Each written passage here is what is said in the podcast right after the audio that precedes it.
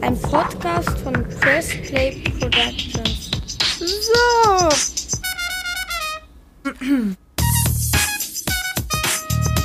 Hi und herzlich willkommen zu unserem Podcast Kurzer Prozess, ein juristischer Rundumschlag mit Elissa Chartic-Bär und mir, Talaye Bagheri.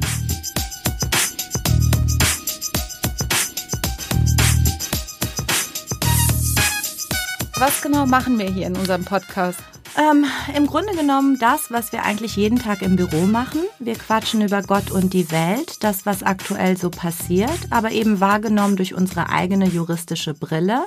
Dabei ordnen wir alles ein und versuchen gerade Nicht-Juristen durch dieses Dickicht zu führen, was sich Juristerei nennt. Und on top kommt, dass wir alles so ein bisschen aus der Lameng bewerten, wie uns die Schnüss gewachsen ist, wie man es in Köln so schön sagt. Genau, das macht besonders viel Spaß, weil man auch mal so von der Form abweichen kann. Genau, und es ist immer unsere persönliche Meinung und steht immer im Sachzusammenhang, sodass sich eigentlich gar niemand beleidigt fühlen darf. Rana, worüber reden wir heute eigentlich?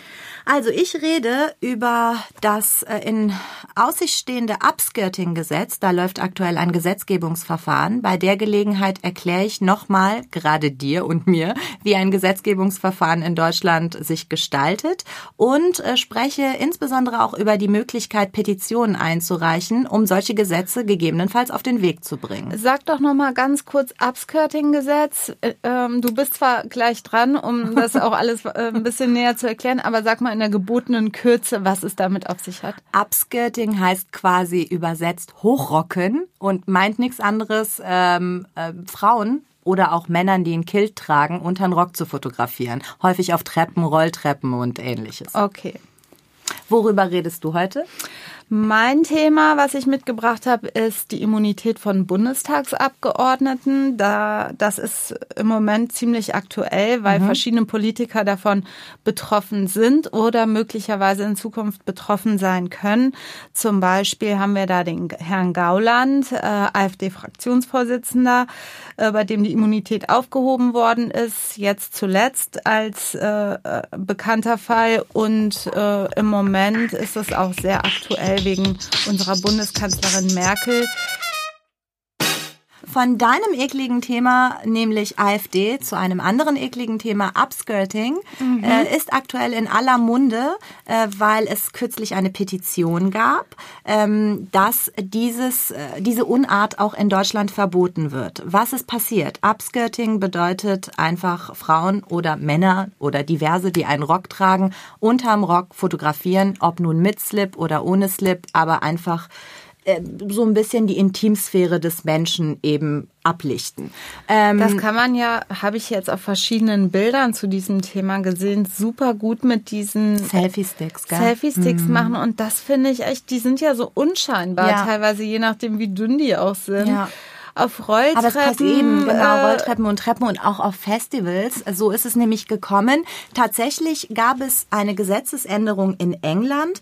Auch dort hat eine Privatperson, nämlich eine Publizistin namens Gina Martin, eine Petition gestartet. Sie selbst äh, wurde von einem Spanner auf einem Festival unter den Rock fotografiert. Wie hat sie das gemerkt? Sie hat das festgestellt, nachdem sie äh, in äh, die Männer, die um sie herum standen auf diesem Festival, hatten plötzlich Bilder auf dem Smartphone, äh, wo sie sich selber erkannt hat, dass es ihre Beine und ihr Slip Ach, der ist. Typ hat das auch noch weitergeleitet? Der hat das direkt dann weitergeleitet an seine Kumpels, die da mit waren und sie konnte die Leute auch stellen, hat die Polizei dazu gerufen und die haben gesagt, ja sorry, das ist halt nicht strafbar hier. Daraufhin hat sie eine Petition gestartet und dann ist das eben äh, im Oberhaus diskutiert worden in, äh, in, England, England und mhm. auch ein Gesetz verabschiedet worden.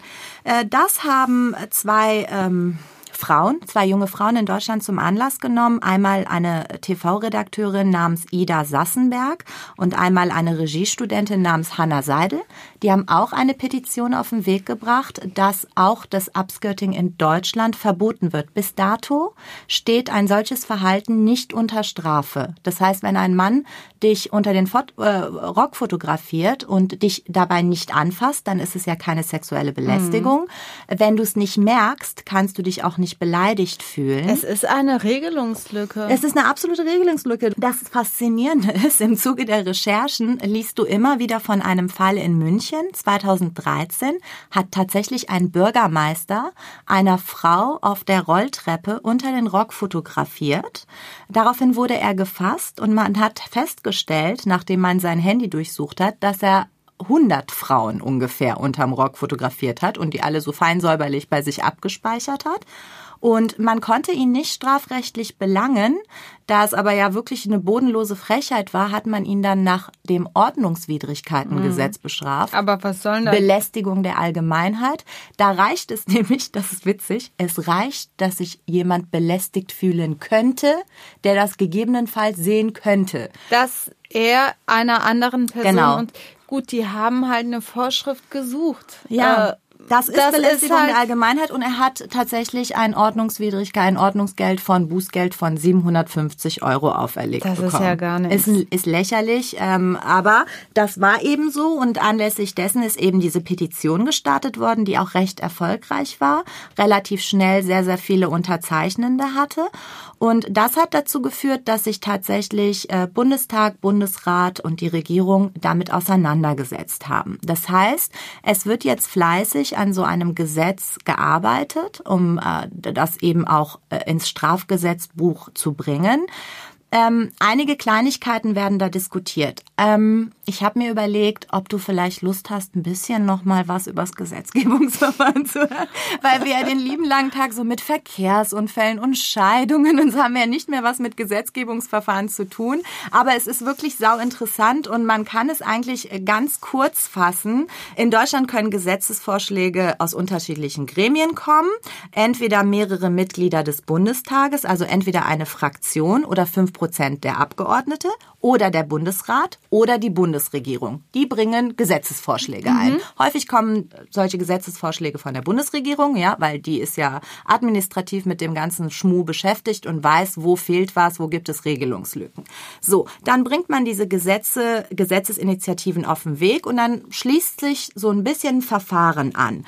Ähm, das zuständige Bundesministerium, ne, wenn es irgendein Gesetz ist, was Familie und Jugend betrifft, dann macht es eben das Ministerium oder ein anderes. Mhm entwirft eine Stellungnahme unter Einbezug der Meinung von Interessenvertretungen und verschiedenen Ministerien. Dann kommen auch Fachleute, erzählen was, bla bla. Dann äh, der Bundesrat, in dem die Vertreter der jeweiligen Länder sitzen, erhält diesen Gesetzesentwurf ähm, vom, von der Bundeskanzlerin oder vom Bundeskanzler und kann dazu innerhalb von sechs Wochen Stellung nehmen. Das ist auch hier bei diesem Upskirting passiert, ja. FDP hat etwas eingebracht, das wurde dem Bundesrat versandt, dann schreiben die was dazu, dann sagen die aus unserer Sicht wäre es besser so und so. Übrigens. Hast du irgendwelche äh, Informationen darüber, ob jemand dagegen war? Nein, bis dato habe ich nicht gelesen, Sogar dass irgendwer die AfD. Sogar, sogar die AfD hat gesagt, es ist nicht schön, Frauen unter den Rock zu Also ich weiß nicht genau, ob irgendwer sich dagegen gewehrt hat. Okay. Wahrscheinlich Gauland, weil wenn man Dackelslip anhat oder so. Aber ähm, so. Danach waren, also diese sechs Wochen hat der Bundesrat Zeit. Danach kommt der Gesetzesentwurf zurück zum Bundestag und wird in mehreren Sitzungen diskutiert. Diese Sitzung nennt man Lesung. Es gibt insgesamt drei. Wichtig ist zu wissen, dass so ein Gesetz wirklich über mehrere Hürden zustande kommt, unglaublich viele Leute und Ausschüsse ihre Meinung sagen. Dann wird das Gesetz verabschiedet und dann muss es vom Bundesrat abgesegnet werden und irgendwann kommt der Bundespräsident, unterschreibt das und erst dann, wenn es im Bundesgesetzblatt veröffentlicht wurde, tritt es in Kraft. Dann gilt es für uns alle. Wann, ja? ist, wann wird das passieren?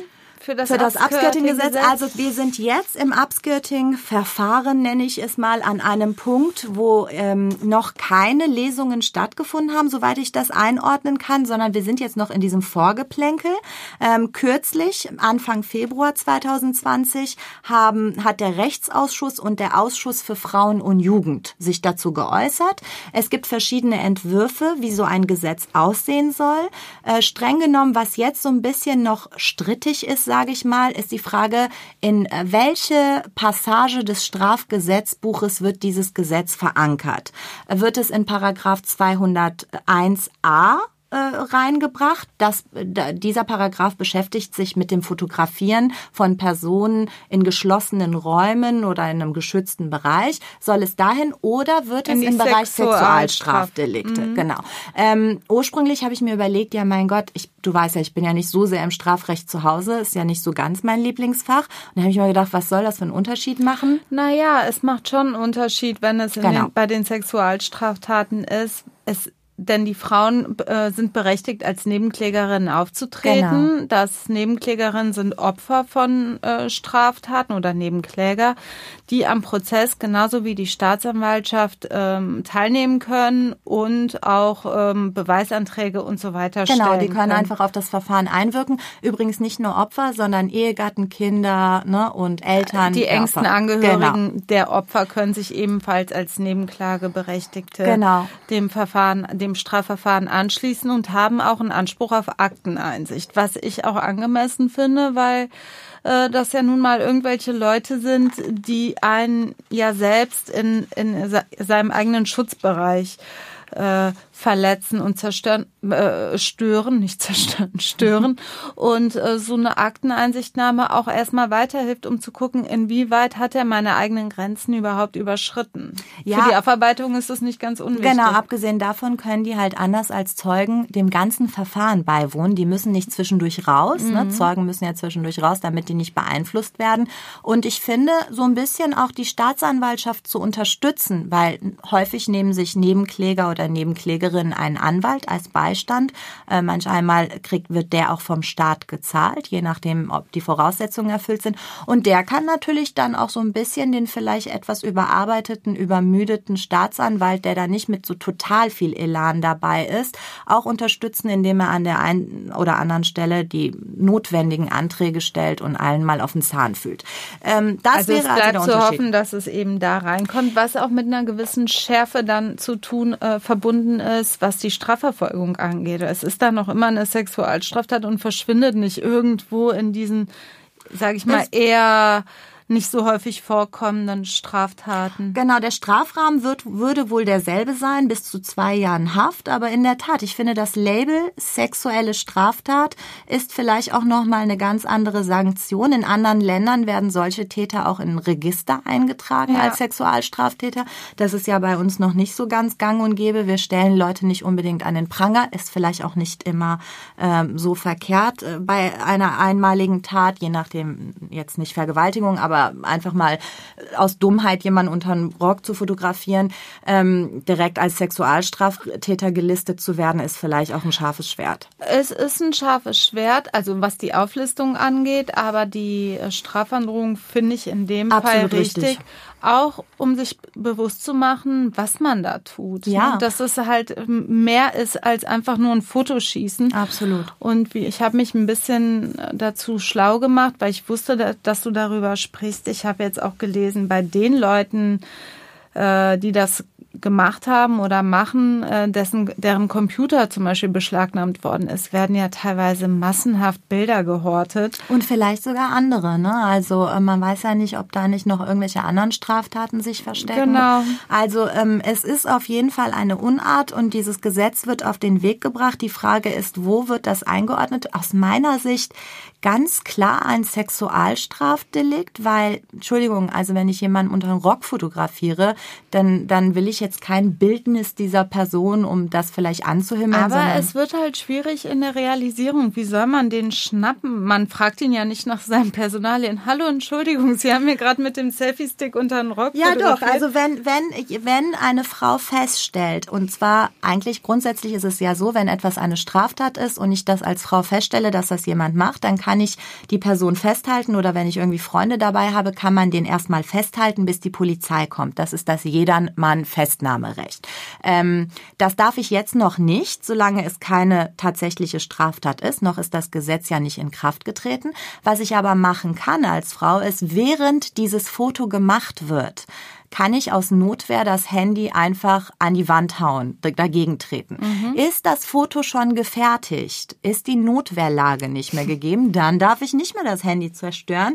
Also alles so das Sachen. Das sind sehr feingliedrige Das sind feingliedrig, aber damit beschäftigen wir uns halt den lieben langen Tag. Wir müssen wirklich solche Kleinigkeiten herausarbeiten, weil das dann am Ende entscheidet, ist das strafbar oder nicht. Ja. Bin ich wegen Sachbeschädigung dran, weil ich ihm das Handy kaputt gemacht habe oder nicht?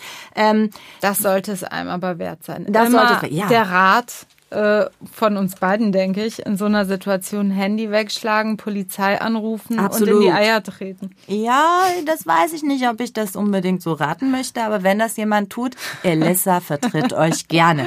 Ähm, tatsächlich ist es so, was absurd ist an diesem Gesetz, es ist ein Antragsdelikt. Der Jurist weiß, was das bedeutet. Es muss ein Strafantrag gestellt werden. Also, Björn Höcke geht wieder mit Rucki los. genau, geht mit Rucki los zur Polizei. Ich muss es also merken, aber es reicht ja auch, wenn es jemand anderes merkt und dann zur Anzeige bringt. Also ich glaube, dass wir da auf dem richtigen Weg sind. Ich bin gespannt an welchen, äh, äh, an welche Stelle das Gesetz jetzt tatsächlich verankert wird. Aber dass es kommt, ist super. Und dass es kommt, haben wir auch dieser Petition zu verdanken. Ähm, deswegen möchte ich gerne über Petitionen sprechen, weil es wichtig ist. Ich finde, wir sollten Petitionen auf den Weg bringen. Ähm, das ist gar nicht so schwierig. Es gibt einen Ausschuss im, äh, im Bundestag, Petitionsausschuss. Der muss zwingend gebildet werden. Den kennt man so vom Namen her. Den ne? kennt man so, da hört man immer und da gehen gehen wirklich im Jahr zigtausende Was äh, Petitionen. Unabhängig von all den seriösen Anliegen, die wir jetzt hier in Deutschland kennen, wie du hattest mir im Vorfeld schon ein paar erzählt, finde ich viel interessanter, was es so in den Staaten ja, witzige dazu, Petitionen dazu Bitte erzählen. Dazu komme ich gleich auch. Weil aber das ist so lustig, das musst du unbedingt stichwortartig zumindest mal erwähnen. Fakt ist ja, dass das im Grundgesetz verankert ist, Artikel 17 dass jeder Soll Mann das heißt. Recht hat. jeder Mann hat das Recht, sich einzeln oder in Gemeinschaft mit anderen schriftlich mit Bitten oder Beschwerden an die zuständigen Stellen und an die Volksvertretung zu wenden. Mhm. Jeder Mann heißt ob minderjährig, Mann, Frau ist egal. Ausländer auch? Auch Ausländer auch welche, die nicht Wohnsitz in Deutschland haben. Das heißt, du kannst in der Schweiz leben und irgendwas hier rumbalabern okay. in Deutschland. Per Petition darfst du alles. Ähm, es gibt sehr wenige Hürden, die an so eine Petition gestellt werden. Die muss schriftlich eingereicht werden, leserlich sein und mit deinem Klarnamen unterschrieben sein. Aktuell gibt es ja viele Online-Petitionen. Es gibt Plattformen wie Change.org und so, mhm. aber der äh, Petitionsausschuss des Bundestages hat selber eine Plattform. Dort sind aktuell 2,6 Millionen Millionen Bürger registriert, äh, die tatsächlich auch fleißig nicht nur Petitionen auf den Weg bringen. Die kannst du übrigens alleine. Du kannst einfach sagen, ich möchte okay. eine Brücke zum Mond haben und ich, Elissa, unterschreibe das alleine. Das muss kein anderer unterzeichnen. Wenn das irgendwie als sinnig betrachtet wird, beschäftigt sich der Ausschuss Regelungslücke. damit. Regelungslücke, es gibt keine Brücke. Und ähm, und dann äh, ist, heißt es so, so liest man es auch in dem Jahresbericht des Petitionsausschusses, die beschäftigen sich nahezu immer damit. Ne? Also es ist äh, so, dass wenn du innerhalb von einigen Wochen 50.000 Stimmen zusammen hast, also wenn das eine Petition ist. Das dürfte ja schnell gehen. Ne? Genau, ja, kommt immer drauf an, wie sehr du das, wie sehr du auf dich aufmerksam machen kannst und wen es nun mal betrifft. Es muss ja auch die Allgemeinheit betreffen.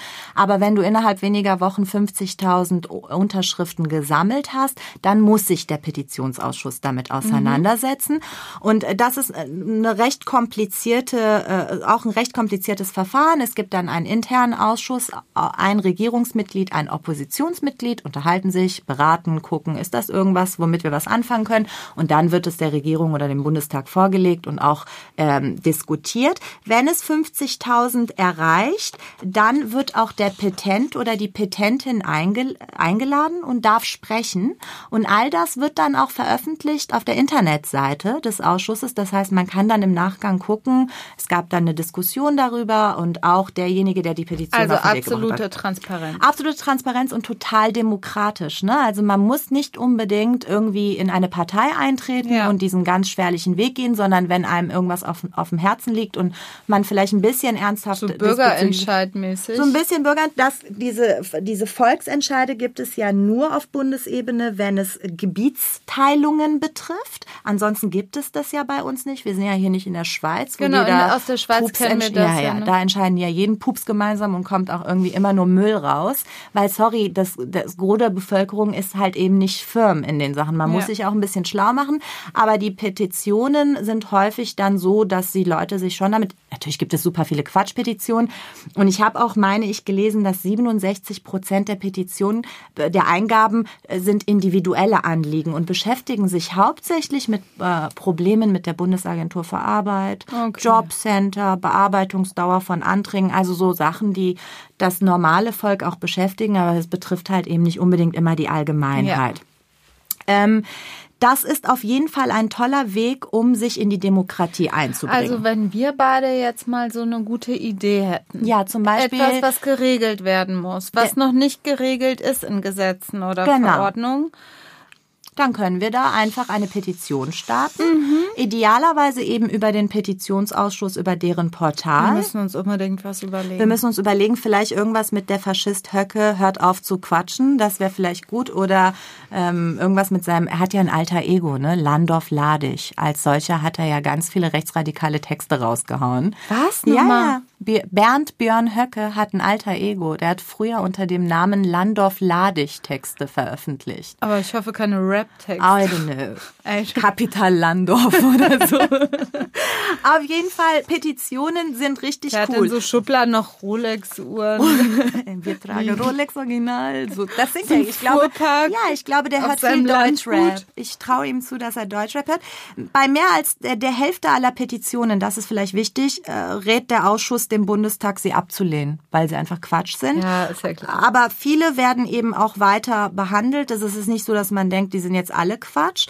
Und ähm, dann äh, kann es eben auch dazu kommen, wie jetzt im Falle von äh, Upskirting, äh, dass daraus ein Gesetz wird. Im Übrigen, zeitgleich mit dem Upskirting-Gesetz äh, wird jetzt auch im Strafgesetzbuch verankert, dass man dieses unsägliche Gaffertum an Unfallstellen irgendwelche Toten abzulichten, mhm. das darf man ab jetzt jetzt auch nicht mehr. Ist jetzt eine Straftat, war bis dato ich auch nicht Ich habe aber schon vorher ähm, in den Medien mitbekommen, dass Leute, die das gemacht haben, also extrem gemacht haben, auch verurteilt worden sind. Ich weiß zwar nicht genau wegen welcher Straftat, aber es war schon vorher Teil von Ermittlungsverfahren. Klar, wenn du wahrscheinlich auch die Rettungsleute behindert, behindert hast oder äh, äh vielleicht auch Hilfeleistung genau und, und vielleicht auch einfach eklig warst, irgendwie Angriff gegen Beamte oder was auch immer. Aber dass du das Fotografieren, es geht ja nicht. Das Problem ist, wir haben einmal das Anfertigen und einmal das Verbreiten. Ne? Das ist, dass das Verbreiten von solchen Fotos unter Strafe gestellt ist, ist klar. Wobei das bei Toten 201a, der ja so ein bisschen das, das, äh, das Recht oder dein Recht verbrieft, dass du nicht fotografiert werden darfst in geschlossenen mhm. Räumen, das gilt für Tote nicht. Das okay. gilt nur für lebende Menschen.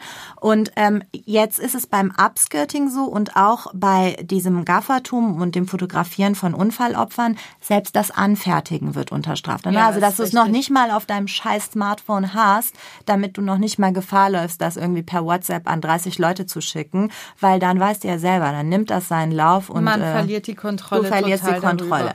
Darüber. In dem Zuge habe ich mal überlegt, ähm, was für geile Petitionen gab es eigentlich in Deutschland und wenn man das so versucht zu recherchieren, landet man immer wieder in den USA. Also also das mit, äh, mit dem Planeten zerstören. das war geil. Das war also die einzig, also eine geile Petition gab es in Deutschland und zwar gegen Regentropfen. Da wollten Leute eine Petition gegen nasses Wetter in, ins Netz setzen, damit es in Deutschland nicht mehr regnet. Genau. Das war äh, auf jeden Fall sehr lustig. Ähm, in den USA äh, einer der witzigeren Dinge, die ich da herausgefunden habe. Ähm, die, ähm, die Petition hatte auch 200.000 Stimmen und Obama hätte sich eigentlich damit beschäftigen müssen, tat er aber nicht. Man wollte, dass Justin Bieber ausgewiesen wird. Also ihm sollte die Green Card entzogen werden, ähm, weil der ja wirklich auch die Jugend auf den falschen Pfad bringt mit seinem Drogenkonsum und seiner Stimmt, Sex. die Mormonen in Amerika das, so eine stimmt, Petition genau. gestartet. Ähm, dann äh, gab es hier in Deutschland eine Petition ähm, gegen Alice Schwarzer, weil sie Steuern hinterzogen hatte. Ähm, und äh, sie Aber soll, was sollte denn? Der Bund, ihr sollte ihr Bundesverdienstkreuz Ach wieder so. aberkannt werden. Mhm. Genau. Ähm, gegen Markus Lanz ist eine Petition eingereicht worden, eingereicht worden, äh, und zwar mit dem Titel Raus aus meinen Rundfunkgebühren, anlässlich seines wirklich, wirklich schlimmen Interviews mit Sarah Wagenknecht. Ich erinnere mich Ah, selber ja, noch, wo er sie ständig unterbrochen hat, der Honk. Und ähm, Ich kann mich noch erinnern. er hat viele Leute erbost, aber letztlich ist das einfach Mobbing. Du kannst, also das hat dann, äh, ich glaube, das war die Plattform Change.org, die haben danach dann auch statuiert, dass man nicht mehr Petitionen gegen Personen Ja. starten darf, weil Was es eigentlich ich auch richtig- ist gemein, ist nicht in Ordnung.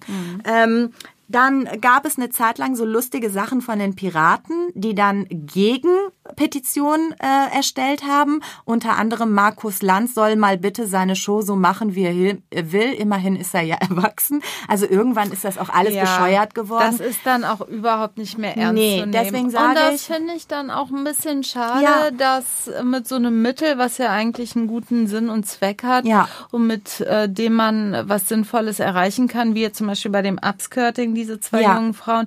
Äh, es ist dann schade, dass das missbraucht wird für so Quatschzeugs. Das Total. nimmt doch kein Mensch mehr ernst. Total. Deswegen sage ich ja, wenn äh, wir alle jetzt ab jetzt ganz viele Petitionen auf den Weg bringen, dann vielleicht wirklich über das Portal des Ausschusses, weil es da zumindest ein bisschen seriöser zugehen dürfte als vielleicht bei einigen Plattformen. Ähm, dass die Petition, die dich besonders äh, äh, ähm, ja, amüsiert hat, war auch wieder eine in den USA. Da haben Fa- Fans äh, der Star Wars-Reihe den US-Präsidenten, ich glaube, das war auch in der Obama-Zeit, dazu bewegen wollen, einen echten Todesstern zu bauen. Ähm, Das ist echt. und die US-Regierung teilte grundsätzlich das Anliegen der knapp 40.000 Antragsteller, nämlich Arbeitsplätze schaffen und Beitrag zur nationalen Verteidigung. Aber es wurde abgeschmettert. Ähm, ein Paul Shawcross äh, sagte, der war zuständig für das Präsidialamt, für das Wissenschafts- und Raumfahrtbudget, der hat gesagt, die Regierung leistet keine Unterstützung für die Zerstörung von Planeten.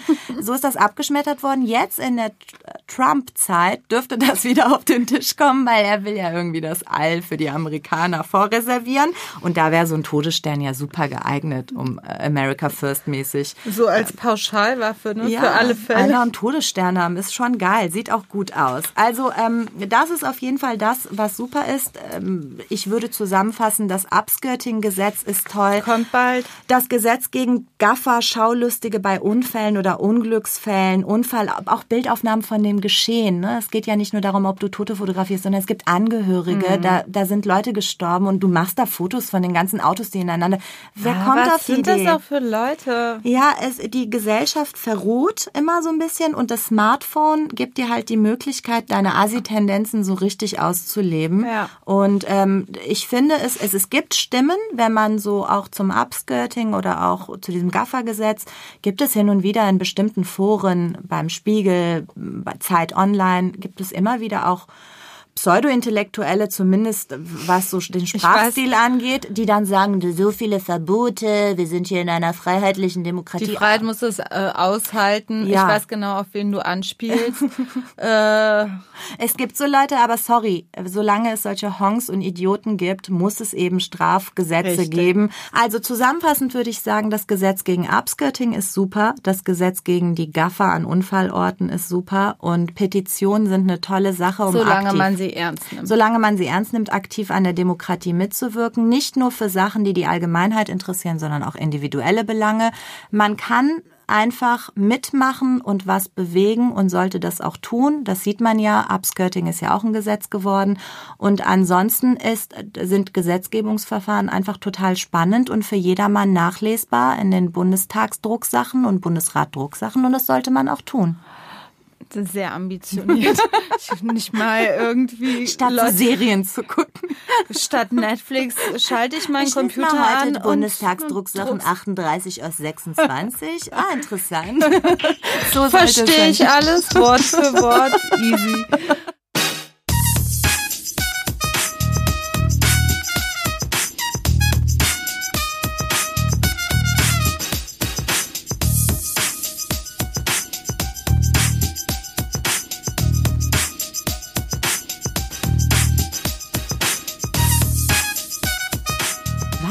Thüringen passiert? Also, das ist nämlich der Hintergrund äh, von äh, dem, was ich eigentlich erzählen möchte. Ähm, in Thüringen gab es jetzt die Wahl des Ministerpräsidenten und ohne da jetzt im Detail drauf einzugehen, kam es zu einem desaströsen Ergebnis, nämlich dass ein Mann einer 5-Prozent-Partei, nämlich der FDP, Thomas Kemmerich heißt der, zum Ministerpräsidenten von Thüringen gewählt worden ist. Das hat ziemlich viele verwundert. Ramelow war bis dato äh, Ministerpräsident und hat auch bei der Wahl gewonnen mit, mhm. ich glaube, 32 Prozent waren es in Thüringen, äh, gefolgt von CDU und leider der AfD. Mhm. An dessen äh, Spitze in Thüringen Björn Höcke, der Faschist. Der ist. Faschist, so dürfen wir ihn nennen. Das hat ein Gericht entschieden und so sollten wir ihn auch immer nennen. Genau, und wir legen Wert darauf in unserem Podcast, dass äh, da, wo man es machen kann, aber auch wo es überhaupt nicht passt. Beim Upskirting werden wir auch erwähnen, Upskirting werden wir auch erwähnen, dass Björn Höcke ein Faschist ist. Oder wie man ihn auch liebevoll nennt, Bernd Höcke. genau. Beide sind Faschisten. Beide sind Faschisten. Das hat für sehr viel Aufsehen äh, gesorgt. Was genau hat für Aufsehen gesorgt? Dass äh, Kemmerich ähm, zum Ministerpräsident gewählt worden ist, um zu verhindern, dass Ramelow, der sich ebenfalls äh, zur Wahl gestellt hat, nochmal Ministerpräsident wird. Und im dritten Wahlvorgang gab es dann einen Schulterschluss zwischen allen äh, FDP-Abgeordneten, äh, AfD-Abgeordneten und CDU-Abgeordneten, mhm. so dass es zu einer Stimmenmehrheit für Kemmerich kam und er dann auch noch äh, die Wahl angenommen hat. Es gab ein symbolisches die Blumen vor die Füße werfen. Ja. Er hat sich auch zunächst geweigert, zurückzutreten dann gab es noch so ein bisschen hin und her, da müssen wir jetzt gar nicht weiter drauf ja. eingehen. Wir wissen alle, am Ende ist er zurückgetreten. Wem haben wir es zu verdanken? Unserer Bundeskanzlerin Merkel. Und yes. das ist jetzt das Thema, denn Björn Höcke von der AfD, der Faschist, hat ähm, gewettert gegen sie, hat äh, den Verdacht von ihm, also seinen Verdacht geäußert, beziehungsweise hat er sich da schon festgelegt, sie hätte eine Straftat begangen, nämlich eine in Paragraph 106 StGB äh, geregelte Nötigung eines Mitglieds eines Verfassungsorgans. Also er geht davon aus, dass Merkel Kemmerich und Konsorten genötigt hat, zurückzutreten. Genau, das fing schon damit an, dass sie ja äh, zur Zeit, äh, zu der Zeit, als die Wahl stattgefunden hat, in Afrika auf Reise war mhm. und sich dort, obwohl sie dort als äh, äh, ja, Landesvertreterin unterwegs war, ihre politische Meinung zu der Wahl in Thüringen geäußert hat. Und was mich total gefreut hat, ist, dass sie auch international und natürlich für alle Leute in Deutschland ganz klar ersichtlich sich gegen eine Zusammenarbeit mit der AfD mhm. äh, ausgesprochen hat. Also ganz klar und eindeutig, ohne dass sich da weitere Fragen ergeben. Das hat natürlich viele AfDler äh, äh, verärgert. Wie so oft? Wie so oft. Ne? Immer äh, gibt es, äh, gerade wenn Merkel irgendwas macht, Grund zur Aufregerei. Und ähm, die haben jetzt auch schon angedroht, sie zivilrechtlich mit einer Unterlassungserklärung äh, zu behelligen, ähm, weil sie sich da entsprechend, also in Afrika entsprechend geäußert hat, ich weiß den Wortlaut nicht genau, aber sie meinte sinngemäß, dass diese Wahl rückgängig gemacht ja. werden muss. Das wird ihr auch zum Vorwurf gemacht, ähm, dass sie dort schon quasi äh, Parteiarbeit betrieben hat, obwohl sie nicht als CDU-Mitglied unterwegs war, sondern eben als Bundeskanzlerin und mhm. Vertreterin. Und äh, weil sie das Parteienneutralitätsgebot nicht gewahrt hat. Er hat sich dann überlegt, ich möchte Strafanzeige erstatten. Wie der das wohl gemacht hat. Hat er das schon gemacht oder überlegt er noch? Ich habe das versucht zu recherchieren. Ich gehe davon aus, dass er es jetzt schon gemacht hat. Also zunächst hieß es, er möchte, äh, er wird, er möchte, er will Strafanzeige erstatten und jetzt heißt es, er hat Strafanzeige erstattet. Und ich habe mich so gefragt, wie macht Björn Höcke das? Der Faschist. Er sein, der Faschist. Der Faschist. Die machen Faschisten sowas. Die packen die Unterlagen mit den handschriftlichen Notizen, wo die Gedanken äh, niedergeschrieben sind, in den Rucki marschieren zur nächsten Polizeidienststelle, wie mhm. das auch jeder andere normale Bürger, also Björn Höcke ist kein normaler Bürger, aber Nein, wie das, er ist ein Faschist. Er ist ein Faschist, wie das sonst jeder andere Bürger machen würde. Man kann es äh, persönlich machen bei der nächsten Polizeidienststelle. Man kann aber auch eine Strafanzeige schriftlich verfassen, sogar per Mail geht das, äh, per ja online. Per E-Mail geht das mittlerweile auch, ne? Genau, und da gibt's so Formulare. Ich stelle mir aber, weil es einfach so eine geile Vorstellung ist, dass Hat er was mit einem Romantisches, ne? Dass er so in Thüringen langschlendert zur nächsten Polizeidienststelle und sagt, ich möchte hier Strafanzeige gegen erstatten. Angela. Genau. Gegen Angela Merkel. Und äh, ja, kann er ja machen. Ja. Und die Polizei ist erstmal verpflichtet zu prüfen, liegt ein Anfangsverdacht vor. Mhm. Weil nur dann können Ermittlungsverfahren geführt werden. Genau. Jetzt stellt sich ja aber die Frage, ob das bei Merkel möglich ist. Er hat ja den Verdacht, dass sie sich strafbar gemacht hat nach Paragraph 106 StGB, Strafgesetzbuch. Dort heißt es, also das, das Gesetz heißt Nötigung des Bundespräsidenten und von Mitgliedern eines Verfassungsorgans. Unter anderem heißt es, wer ein Mitglied und so weiter rechtswidrig mit Gewalt oder durch Drohung mit einem empfindlichen Übel nötigt, seine Befugnisse nicht oder in einem bestimmten Sinne auszuüben, wird mit Freiheitsstrafe von drei Monaten bis zu fünf Jahren bestraft. Das Ui. ist der Strafrahmen. Klingt erstmal hart. Bis das realisiert ist, äh, bedarf es ja noch einiger weiterer Schritte. Ja, und jetzt will ich nochmal für alle erklären, was überhaupt eine Nötigung ist. Das kann ich mir nicht auswendig merken, weil wie das bei den Juristen so ist, gibt es für jeden Ja. Scheiß irgendeine Definition. Ähm, Aber jetzt sag mal, du hast eben die ganze Zeit von Paragraph 106 Strafgesetzbuch äh, gesprochen. Es Richtig. gibt die Nötigung auch noch an anderer Stelle, ne? genau, es gibt noch die Nötigung, also 240 in ist das, glaube ich, ne? 240 ist die geregelt. Die Nötigungsmittel sind im Prinzip die gleichen. Nur der 240er betrifft Normalos. genau. Und der 106er betrifft so äh, Spezialos, die in der Regierung äh, Sich rumtummeln. Ja, genau. Also steht ja auch genau drin. Ja. Bundespräsident oder ein Mitglied eines Gesetzgebungsorgans des Bundes oder eines Landes, der Bundesversammlung oder bla bla bla. Okay. Also, und jetzt zurück zur Nötigung. Ja. Für alle mal, ähm, was eine Nötigung überhaupt ist. Äh, folgende Definition. Wer einen Menschen rechtswidrig mit Gewalt oder durch Drohung mit einem empfindlichen Übel zu einer Handlung, Duldung oder Unterlassung nötigt und so weiter. Also, das Schutzgut, äh, Sch- Schutzgut in, in der Nötigung ist die Freiheit der Willensentschließung und der Willensbetätigung.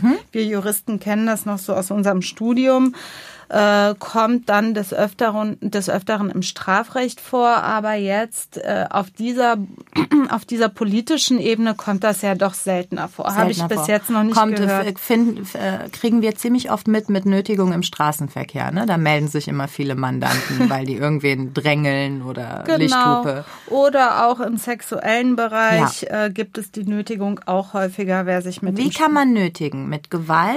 Also es gibt verschiedene Nötigungsmittel. Das sind einmal Gewalt oder Drohung mit einem empfindlichen Übel. Bei Angela Merkel Gewalt, naja, da müsste sie schon mit der Faust zuhauen. Oder mit, Basie? Oder mit einem Schlagstock, Basie, genau. Oder mit einem empfindlichen Übel, so nach dem Motto, ey, wenn du nicht zurücktrittst, Kämmerich, dann, äh, weiß ich nicht. Was, ist ein empfindlich? Ja, das ist, das habe ich mir schon im Studium immer gefragt, was die Leute halt als Ja, sagen wir mal so sinngemäß, ich mach dich sonst platt. Oder ich kill deine Tochter oder so. Oder dein sei mal Mann, nicht so Johannes Sauer. wir Heißt der sind- Johannes Sauer? Joachim Sauer heißt der, glaube ich. Der Mann von Angela Merkel.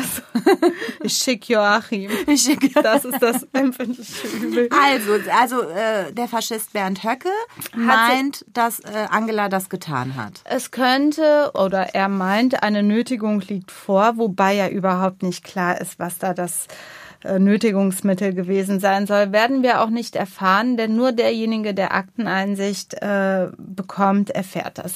Aber vorgeschaltet müssen wir natürlich schon darüber sprechen, ob eine Strafanzeige gegen Angela Merkel überhaupt, Überhaupt möglich möglich ist. Sie ist ja Bundestagsabgeordnete und geläufigerweise denken ja alle, die sind doch immun gegen alle möglichen strafrechtlichen äh, Dinge. Das ist aber nicht, so. Strafanzeige kann man erstmal erstatten und ein Ermittlungsverfahren kann auch eröffnet werden. Also fest steht erstmal, dass ähm, Bundeskanzlerin Angela Merkel eigentlich auch eine Bundestagsabgeordnete ist, ist ja Richtig. klar. Und als solche genießt sie Immunität. Die das steht schon mal das fest. steht schon mal fest. Das Okay. ist auch im Grundgesetz so geregelt, Mhm. äh, wonach ein Abgeordneter parlamentarische Immunität genießt, die ihn vor Strafverfolgung schützt. Das ist in Artikel äh, 46 Absatz 2 des Grundgesetzes geregelt. Und soll, äh, Das was, soll- was soll das bringen? Ja, das bringt jetzt nicht den Schutz des einzelnen Abgeordneten, das ist nicht Schutzzweck dieser Vorschrift, Mhm. sondern äh, dass die parlamentarische Arbeit soll geschützt werden. genau. Aus der Geschichte wissen wir, dass ähm, Angriffe dieser Art auf Abgeordnete oftmals dazu genutzt worden sind, um das äh, Parlament nicht arbeitsfähig Mhm. Genau. zu machen und dann um eigene politische Interessen durchzusetzen. Mhm. Okay. Um das zu vermeiden, gibt es diese parlamentarische Immunität, die, wie gesagt, nicht dem Schutze des einzelnen Abgeordneten dient, sondern dem Schutze der Funktionsfähigkeit des Parlaments. Das ist erstmal so, man muss es aber differenziert betrachten, denn Immunität bedeutet nicht per se, man darf jetzt nichts gegen die machen, auch wenn die Scheiße bauen oder eine, Stra also eine Straftat begehen oder im Verdacht stehen, eine Straftat, also Straftat, Straftat begehen. Straftat begehen, Straftat begehen, sondern es gibt der Einfachheit halber zu Beginn einer jeden Wahlperiode eine Art Vorratsbeschluss. Dort wird geregelt, dass Ermittlungsverfahren erstmal möglich sind gegen äh, Abgeordnete. Es müssen einige Bedingungen erfüllt sein, nämlich der Bundestagspräsident muss darüber informiert werden und in der Regel der Abgeordnete selbst. Es muss also ein entsprechender, ich nenne das jetzt mal Antrag an den Bundestagspräsidenten ähm, und an den ja an den Bundestagspräsidenten gestellt werden und äh, eine Mitteilung an den Abgeordneten äh, gemacht werden. Es sei denn, dass äh, Gründe der Wahrheitsfindung dagegen sprechen. Also ich nehme mal an, wenn das äh, die Ermittlung gefährden würde, den Abgeordneten jetzt zu informieren, dann darf man ihn nicht informieren über die Gründe darüber, muss dann aber auch der Bundestagspräsident äh, informiert werden. Dann, nach 48 Stunden Fristablauf, können die Ermittlungen starten. Es ist äh, total ominös, dass man nicht herausfindet, was die in diesen 48 Stunden tun. Das habe ich mich auch gefragt. Was passiert in diesen Regentanz, was 48 machen Stunden? die? Ähm, nochmal, keine Ahnung, in in sich sich, gehen. wahrscheinlich. Nochmal, Na klar. weiß ich nicht, Sinnieren. zum Sport gehen, äh, Freiheit essen gehen, genießen Freiheit nochmal. genießen. Und dann nach 48 Stunden exakt können die Ermittlungen Mhm. aufgenommen werden. Wenn? Die Ermittlungen werden ja nur aufgenommen. Ja, natürlich, wenn ein Anfangsverdacht vorliegt. Ne?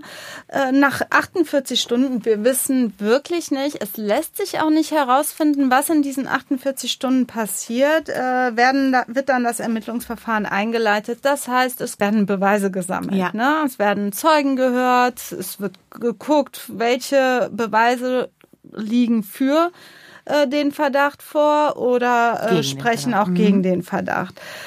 Bei Merkel sehe ich da ehrlich gesagt überhaupt gar keine Veranlassung für die Ermittlungsbehörden überhaupt den Bundestagspräsidenten zu informieren, Ja. denn ein Anfangsverdacht ist ja nicht mal gegeben. Nee. Nicht aus meiner Sicht. Also wenn ich Akteneinsicht beantragen würde und dann als ihre Verteidigerin, ähm, das wäre schön, ähm, dann würde man ein bisschen mehr wissen. Aber jetzt so aus der Ferne meine ich, das ist ein reiner PR. Äh, Schlag der AfD, um so ein bisschen Publicity für Publicity zu sorgen Ich denke und auch, wenn sich du jetzt- als Partei, Ja. Äh, als Law and Order Partei zu gerieren. Law and Order Thüringen mit dem Faschisthöcke. Nein, ich glaube, wenn du jetzt Akteneinsicht beantragen würdest, übrigens für die, die es nicht wissen, in Deutschland kriegt nur der Anwalt, nur die Anwältin Akteneinsicht. Ähm, wenn du das beantragst, dann siehst du ja in der Akte de facto nur die Strafanzeige vom Höcke, ob er die jetzt selber geschrieben hat oder ob er die bei der Polizei zu Protokoll gegeben hat.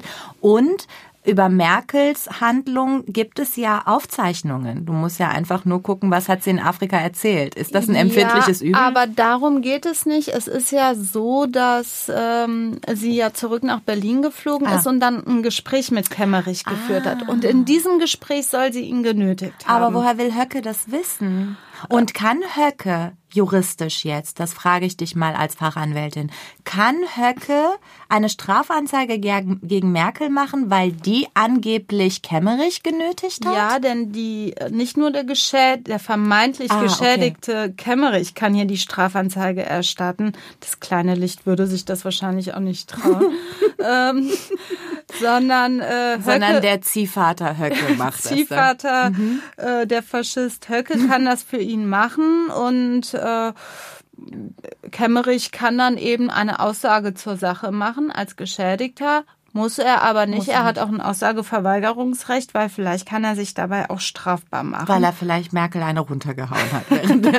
Wir wissen ja nicht, was Wir passiert wissen nicht. Es ist alles unserer, äh, Teil unserer Fantasie, was in diesem Gespräch gemacht und gesprochen worden ist. Ich denke aber, dass sich diese Strafanzeigengeschichte von Höcke in Luft auflösen wird und man darüber eigentlich nur schmunzeln kann, dass er das überhaupt gemacht hat. Vor allen Dingen finde ich sehr bedenklich, dass er das macht, weil er, wie nennt man nochmal diesen deutschen Spruch, wer im Glashaus sitzt, sollte mhm. nicht mit Steinen werfen. Sollte ich meine, er ist AfD-Vorsitzender in Thüringen und muss äh, äh, mit ansehen, wie sein Parteikollege Gauland und in der Vergangenheit auch äh, Alice Weidel, aber jetzt zuletzt ganz aktuell Alexander Gauland ebenfalls äh, Beteiligter in so einer strafrechtlichen Angelegenheit war, gegen ihn ein Ermittlungsverfahren gelaufen ist mit all dem Prozedere. Strafrecht, ne? Genau, mit all dem Prozedere, das ich eben beschrieben habe, also mit den 48 Stunden und so weiter. Aber dann wurde der Antrag gestellt, die Immunität aufzuheben, weil bei ihm dann Zwangsmaßnahmen durchgeführt werden sollten. Nur damit wir das nochmal kurz äh, ähm, einordnen. Gauland lebt schon seit Anno Piefendeckel nicht mehr mit seiner Ehefrau zusammen, hat schon längst eine neue, zwei neue, drei neue, wir wissen es nicht. Aber ähm, der Familienrechtler weiß, im ersten Jahr der Trennung darf man noch gemeinsam veranlagen mit seinem Ehegatten, und mit seiner Ehegattin. Und im Folgejahr nicht nicht. Und Gauland veranlagt immer noch zusammen mit, mit der guten, mit der noch, noch Ehefrau, Ehefrau, aber von ihm schon seit vielen Jahren getrennt ja. lebenden Ehefrau. Wobei ich ja letztens mit einer Kollegin darüber, mit einem Kollegen darüber gesprochen und der hat gesagt, streng genommen, wenn Gauland klug wäre, wir wollen jetzt hier keine Tipps geben, äh, seinem Anwalt, seiner Anwältin, die bestimmt sau schlecht sind, weil wer würde sonst ein AfD-Heini vertreten. Aber äh, wenn Gaui behauptet, dass er jedes Jahr einmal sich mit seiner Ex-Frau, also Zur noch Versöhnung Ehefrau, genau, dann kann er immer wieder in dem Jahr gemeinsam genau. veranlagen. Aber vor allem, wie, über wie viel Geld dürften wir hier sprechen. Es geht ja ums Ehegattensplitting, das ist vielleicht einigen Leuten ein Begriff. Also es steht gar nicht mal so eine große Summe im Raum. Ne? Naja, es, es kommt drauf an. Ne? Bei der gemeinsamen Veranlagung von Gaui und seiner Ex, also noch Ehefrau, ich weiß ja nicht, was die nicht. so beruflich macht, ähm, dürfte schon einiges an Steuer. Ähm, äh, was hat beruflich gemacht. Vielleicht können wir eine Parallele ziehen. ich weiß es nicht. Jedenfalls ähm, glaube ich aber auch nicht, dass es nur diese äh, familienrechtliche Steuergeschichte ist, sondern da auch irgendwelche anderen Meinst Steuersachen dazukommen. Ja, ne? Ich weiß es nicht. Aber Wer einmal den Staat bescheißt, der bescheißt den Staat. Dabei richtig, legen ne? die ja so großen Wert auf die Rechtmäßigkeit der Vorgänge in, im deutschen Staat und ich weiß nicht, die AfDler sind ja auch ein bisschen nah an den Reichsbürgern, die immer behaupten G BRD GmbH und wir werden noch irgendwie besetzt und alles und Personalausweis heißt nur so, weil wir Personal sind. Also ähm, ich weiß es nicht. Also ich traue den Jungs und Mädels, Stichwort Weidel, eine Menge zu Aber jetzt an Scheiß. Jetzt mal zurück zur Immunität. Ja. Genau weil dieser Anfangsverdacht sich erhärtet hat, ja. ähm, ist das Ermittlungsverfahren mit dem ganzen Prozedere geführt worden und dann tatsächlich, das muss dann der Bundestag beschließen, ähm, die Immunität aufgehoben worden von Gauland. Ja. Und ich finde es dann eigentlich dumm vom Faschisten Björn Höcke, ähm, jetzt das Thema Immunität äh, hinsichtlich Merkel irgendwie auch so aufkochen zu lassen, weil dadurch natürlich auch nochmal über Gauland und andere AfD-Mitglieder gesprochen wird, dessen Immunität auch aufgehoben worden ist. Ich habe nämlich gelesen, dass ähm, obwohl die AfD die wenigsten äh, Abgeordneten im Bundestag hat, doch im Verhältnis die meisten, bei den meisten Abgeordneten der AfD die Immunität aufgehoben aufgehoben worden ist. Ich glaube, es waren 22. Also im Umkehrschluss bedeutet das, dass die AfDler mehr Scheiße am Schuh haben als andere. Oder glaubst du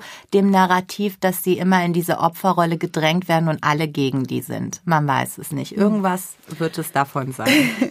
Wie auch immer. Überhaupt wird die Immunität von Rechtspopulisten und Rechtsradikalen auch gerne im europäischen Ausland oft aufgehoben. Ist gerade so ein Trend. Na, ich ne? kann dir mal einen Tipp geben. Ist so ein ganz schleimiger Bunga-Bunga-Ziehsohn. Wer könnte das sein? Ah, Flavio Briatore. genau der, der ist nämlich nachdem er Heidi Klum geschwängert hat in die Politik Vor allen gegangen. Dingen er und Ziehsohn mit 98 Jahren. Matteo Salvini oder wie der Mann heißt. Genau, das haben wir ja auch gelesen. Ich Genau. weiß zwar nicht, wie das Prozedere in äh, Italien so funktioniert mit der Immunität, Dürfte aber ähnlich sein, nehme ich an, ne? dürfte nicht so Vielleicht haben die nur weit 24 Stunden Zeit nachzudenken und Pasta zu essen. Ich weiß es nicht. Genau. Aber äh, was Ja. glaubst du, Angela Merkel, wird die Immunität aufgehoben? Äh, nein, es wird nicht mal ein Strafverfahren gegen sie eingeleitet werden. Und wenn ja, biete ich jetzt schon mal kostenlose Verteidigung an. Oder vielleicht kriegt sie irgendwie ähm, hier Pflichtverteidigung, Prozesskosten. Es wäre ein Fall der Pflichtverteidigung. ja, das wäre auf jeden Fall. Fall gut. Ich würde dich gerne vor Gericht erleben gegen den Faschisten Höcke. Er darf nämlich ja auch an dem Verfahren dann teilnehmen, ne, als Anzeigenerstatter. Genau, er ist dann vielleicht, ja, als Zeuge wird er sicherlich Ja. geladen. Den hätte ich gerne mal im Zeugenstand. Würde ihn auf jeden Fall mit Faschist immer wieder bezeichnen. Ja, darfst du dann ja auch. Ist ja so entschieden. Da es dazu nie kommen wird, dass ich Bundeskanzlerin Merkel verteidige, äh, werde ich mich anderweitig informieren und recherchieren und äh, werde euch ähm, auf dem Laufenden halten und beim nächsten Mal oder vielleicht übernächsten Mal berichten, ob äh, da sich was Neues entwickelt hat. Ja, da bin ich sehr gespannt äh, und äh, hoffe, dass bis dahin vielleicht sich die AfD auch selbst erledigt hat. Das war die erste Folge von Kurzer Prozess, ein juristischer Rundumschlag mit Elissa Chartic-Bär und mir, Talaye Bagheri. Wir wollen mal gucken, worüber wir in zwei Wochen sprechen. Wir möchten uns, ich denke du auch, bedanken bei Gerd Nesken, der uns seine Pinkton-Studios zur Verfügung stellt und seinem Sohn Joshua Nesken für die Aufnahme und, und der besondere Dank gilt unserem Produzenten Heiko Bär. Danke. Danke und tschüss. Ciao.